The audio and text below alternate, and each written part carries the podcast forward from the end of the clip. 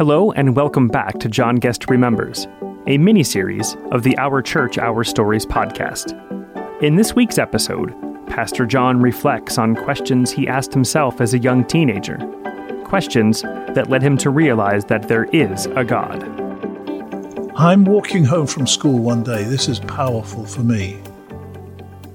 Two things happened in that period of time when I was about 14 years of age.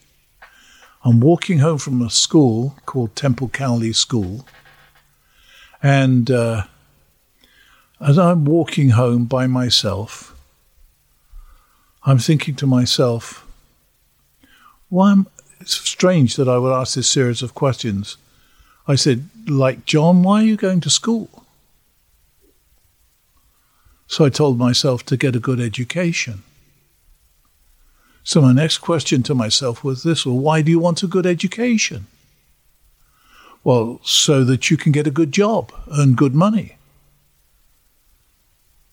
And so my next question was, well, why do you want a good job and good money? I mean, it's, it's sort of obvious, so that you can live comfortably and have some pleasure, a measure of security. And then I said, and then what? And the kind of silence in this interview was like a pause in my mind. And it leapt from that series of questions that all came in split seconds. It takes me a time to say it, but in your mind, that's split seconds. I drew the conclusion there must be a God. My leap was there must be a God.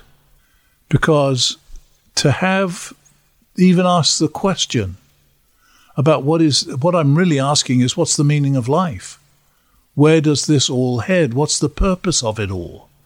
Surely it's not just to earn enough money to live in order to have some pleasure and security and then die. And bear in mind, I'd already lost my dad, so death was not a fantasy. Also, another kid had gotten killed, uh, died in a, a freak accident camping. And his funeral came right by my house. And in, uh, again, the old days, and though, yes, that would be the old days, all the mourners walked behind the hearse to the graveyard and came by my house. That funeral procession came by my house with the little coffin in the back of the hearse of a kid who was about my age. So uh, that thought of where, where is this all headed? And then one other thing, which I've never forgotten, and it paved the way. We were poorish, so very poor, really. So I was doing whatever I could to help the family.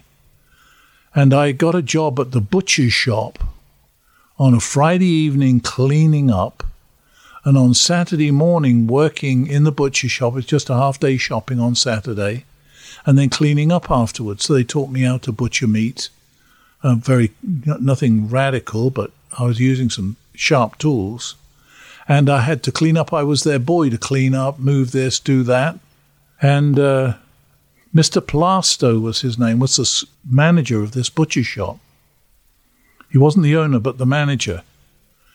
And so I worked there Friday evening and Saturday morning. Well, Friday, they announced at the school they uh, advertised that uh, they're going to have practice for getting on the school cricket team.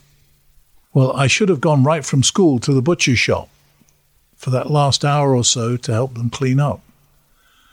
And I didn't want to tell them, Mr. Plasto, that I wasn't going to be there or I was going to be late.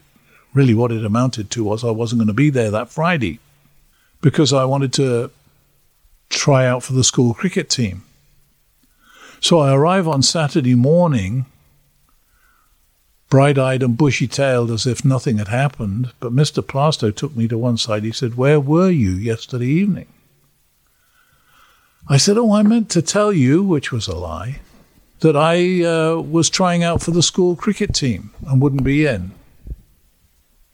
But I said it was my intention to tell you to which Mr. Plasto said, John, the path to hell is paved with good intentions. And that stuck in my mind. Because along the way, you pick up that there really is a hell when you die. And that was one place, that was a possible place to end up. And it's sure as hell that I knew about that place, I didn't want to be there.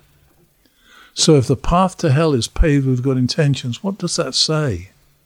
I realized that my intention to fly straight, you know, to rev- re- revise the way I was living, and the good intention of one day being a good boy could really be another paving stone to hell.